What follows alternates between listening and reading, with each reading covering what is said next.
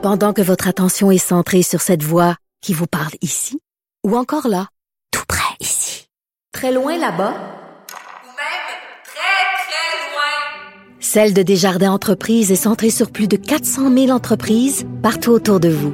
Depuis plus de 120 ans, nos équipes dédiées accompagnent les entrepreneurs d'ici à chaque étape pour qu'ils puissent rester centrés sur ce qui compte, la croissance de leur entreprise.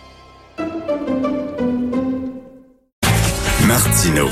Même avec un masque, c'est impossible de le filtrer. Vous écoutez Martino. Cube Radio. Alors, euh, il y a quelques jours, j'ai vu passer ça sur les réseaux sociaux. J'ai une amie euh, qui est une ancienne policière qui m'a euh, parlé d'un policier qui était en détresse et qui s'est malheureusement enlevé la vie. Et on sous-estime énormément la détresse des policiers. Nous allons parler avec Stéphane Val, qui est un ancien policier inspecteur au SPVM retraité. Il est spécialiste de l'usage judicieux de la force au bureau des commissaires. C'est une agence de sécurité majeur dirigé par Mac Parent, ancien directeur du SPVM. Bonjour, Monsieur Val. Est-ce que je prononce bien Val? Euh, c'est plutôt Wall, W-A-L-L. Wall, parfait, merci Stéphane. Stéphane Wall. Euh, est-ce qu'on sous-estime la détresse des policiers? On sait que, par exemple, en France, il y a beaucoup de cas de dépression, de burn-out, de gens qui quittent le métier, même malheureusement de gens euh, qui mettent fin à leur jour. vous, vous étiez, vous étiez policier. Est-ce que, est-ce que, est-ce que c'est quelque chose qu'on sous-estime dans la population? Ben, je sais pas si sous-estimé, mais c'est euh, des, parfois c'est méconnu à quel point l'impact est, euh, quand même important au niveau des policiers. Puis euh, cette détresse-là, ben, elle peut, venir de plusieurs problématiques. des fois, c'est des problématiques de santé mentale. Ça, peut aussi être relié à des, des incidents traumatiques, des, des post-traumas. Euh, parce que les policiers voient toutes sortes de choses euh, dans le cadre de leur travail qui que normalement un humain ne voit pas. Hmm. Donc euh, la succession d'événements ou de, de scènes difficiles, ça fait en sorte que ça laisse des traces et qu'éventuellement ça peut rattraper et ça rattrape plusieurs policiers. Donc il y a vraiment plusieurs volets qui font en sorte que les policiers peuvent être à un moment donné vulnérables ou avoir besoin de ressources ça, c'est un phénomène qui est de, plus en plus connu au niveau des, euh, euh, des organisations policières et euh, de la société, mais il faut en parler plus. Parce que comme vous dites, les policiers voient des choses que nous, on voit pas. Puis moi, j'ai toujours cette image-là, c'est que je suis dans une maison, la maison paraît très propre, mais en dessous du plancher, il y a des rats, il y a de la vermine, il y a des coquerelles et tout ça. Mais les policiers, là, ils vont en dessous du plancher. Ils savent ce qu'il y a en dessous du plancher ils passent leur journée, justement, à régler ce genre de problème-là. Donc, ça doit, à un moment donné, être extrêmement difficile sur le moral. Effectivement, on a une bonne formation policière à la base, euh, sauf qu'il n'y a rien qui nous prépare à voir euh, des scènes atroces. Euh, il y a plusieurs policiers qui, qui doivent malheureusement voir bon des enfants assassinés, des femmes assassinées, des, des, des, scènes que, que, que, les gens ne devraient pas voir. Et ça laisse ça laisse des traces. parfois, on veut se faire une carapace parce que c'est notre métier. Notre métier, c'est de sauver des vies. Euh, on doit être fort parce qu'on doit prendre euh, contrôle d'une situation, être, euh, être capable de, de, guider les personnes, puis de, rassurer les personnes pendant la crise. Mais à un moment donné, quand le calme revient, ces images-là peuvent te revenir en tête. Et des fois, ça peut prendre quelques années avant que, que le policier subisse la détresse intérieure qui reconnaître les symptômes. Euh, il ne dort pas, euh, il fait des euh, il vit un événement qui lui rappelle un autre événement qu'il a vécu, puis là, boum, au niveau euh, mental, ça, ça peut décrocher. Et c'est pas tous les policiers qui vont être capables d'admettre qu'ils ont besoin d'aide, puis mmh. d'aller chercher les ressources. Parce qu'on est on est des gens qu'on est entraînés pour être forts, pour être capable de de réussir à, à, trouver des solutions. Puis quand les, quand les problématiques viennent de notre intérieur, euh, c'est pas toujours facile d'aller demander de l'aide. Donc oui, il y a des ressources, mais il y a, euh, il y a un chaînon manquant, puis des fois, on a une carapace qui nous empêche d'aller demander de l'aide. Et j'imagine si en plus, parce qu'en France, par exemple, il y a tout un courant anti-police, il y a tout un discours, les maudits policiers sont, sont racistes, sont ci, sont ça. Si en plus on sent qu'on n'a pas l'appui de la population, que sur la place publique on se fait toujours critiquer, pointer du doigt, et en plus avec ce qu'on vit euh, comme pression, ça doit pas être évident. Ben écoutez, c'est pas juste en France. Je pense que c'est, on voit ça euh, aussi aux États-Unis, on voit ça aussi euh, au Québec.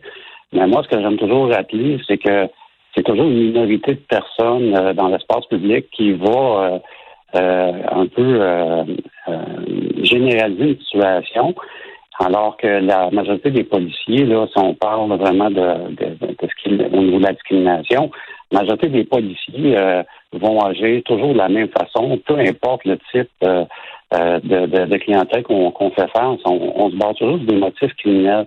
Donc oui, ça peut affecter euh, certains policiers, puis amener certains désengagements policiers pour certains policiers, puis on espère que qu'il va avoir un frein à ça.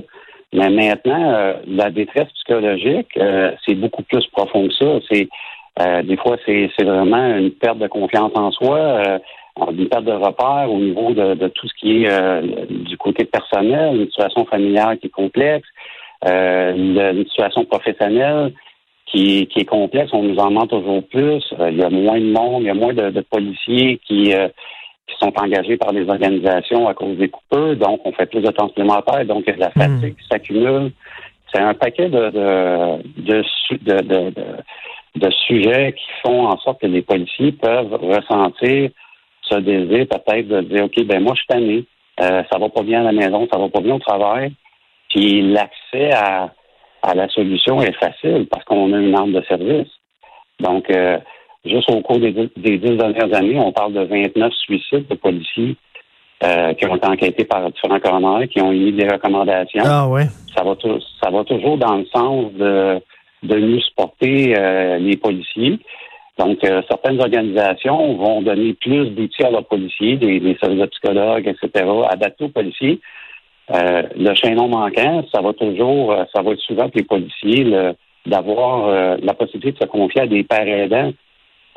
les policiers ont besoin de parler à d'autres policiers ou policières qui ont vécu des événements similaires pour mieux, euh, pour mieux, pour mieux se comprendre. Ben, Monsieur Wall, Monsieur Wall, j'ai un cousin qui est policier, puis euh, bon, les, les, policiers souvent se tiennent entre eux, hein, puis les femmes de police se tiennent avec des femmes de police parce que c'est un milieu très très fermé, puis ils se sentent pas vraiment compris de la population, puis sont un peu méfiants, puis je peux les comprendre.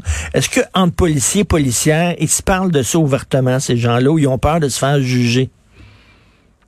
Ben, euh, les, jugements, ça a toujours existé euh, au niveau de la culture policière, dans le sens qu'on, des fois, euh, on, justement, on a la, la carapace, on veut montrer qu'on est fort, donc de montrer que un événement ou une situation personnelle nous affecte, ben, ça, ça peut être mal vu par certaines personnes, jusqu'au temps où ce que ça t'arrive à toi-même, puis tu te rends compte que, mon Dieu, moi aussi, j'ai, euh, je souffre intérieurement. Donc, euh, mais de plus en plus, par exemple, si on prend le SPVN, il y a vraiment une meilleure ouverture de, parler de nos problèmes. Euh, les ressources existent. Au SPVN, il y en a plusieurs.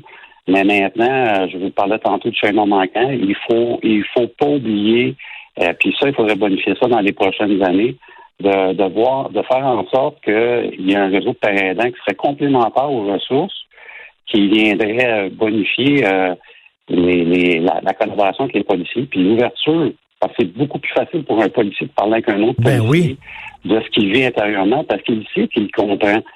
Tandis que certains, euh, certains, certaines ressources, ben, des fois, ne sont pas toujours adaptées à la réalité policière. Puis c'est ce que le comité consultatif sur la réalité policière euh, dans son dans, dans, plusieurs de ses recommandations qui ont sorti la semaine passée euh, au niveau de la santé et bien-être euh, des, des, policiers.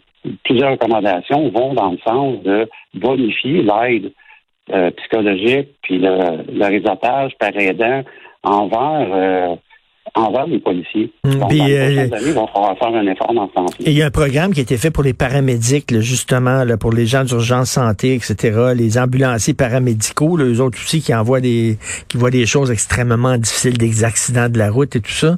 Euh, donc, ils ont un programme de paraidants qu'il faudrait peut-être effectivement euh, élargir euh, aux policiers. Merci beaucoup, Monsieur Stéphane euh, Val. Merci. Wall. Wow, Pardon, wow, Wall. W-A-L-L. Comme un mur, Stéphane Wall. Merci Oui, beaucoup. Merci beaucoup. Alors, euh, le jeune policier qui s'est enlevé la vie, sa mère euh, a écrit un texte très touchant sur Facebook et elle dit que ben, que son fils vivait des choses très difficiles. hein. Dans, la même journée, à un moment donné, elle raconte qu'il avait décroché un homme qui s'était pen- qui s'était pendu et qu'il avait aussi porté en aide à un homme qui avait un trou dans le ventre. Tu, sais, tu vois des affaires de même à longueur de jour, là. Ça doit être extrêmement difficile. D'ailleurs, ceux qui nous écoutent, euh, qui ont des idées noires, si euh, vous avez des idées noires, rappelez-vous que le suicide n'est pas une solution, c'est une solution permanente, un problème temporaire, appelez 1-866-APPEL, 1-866-APPEL, s'il vous plaît, euh, parce que vos proches veulent vous garder.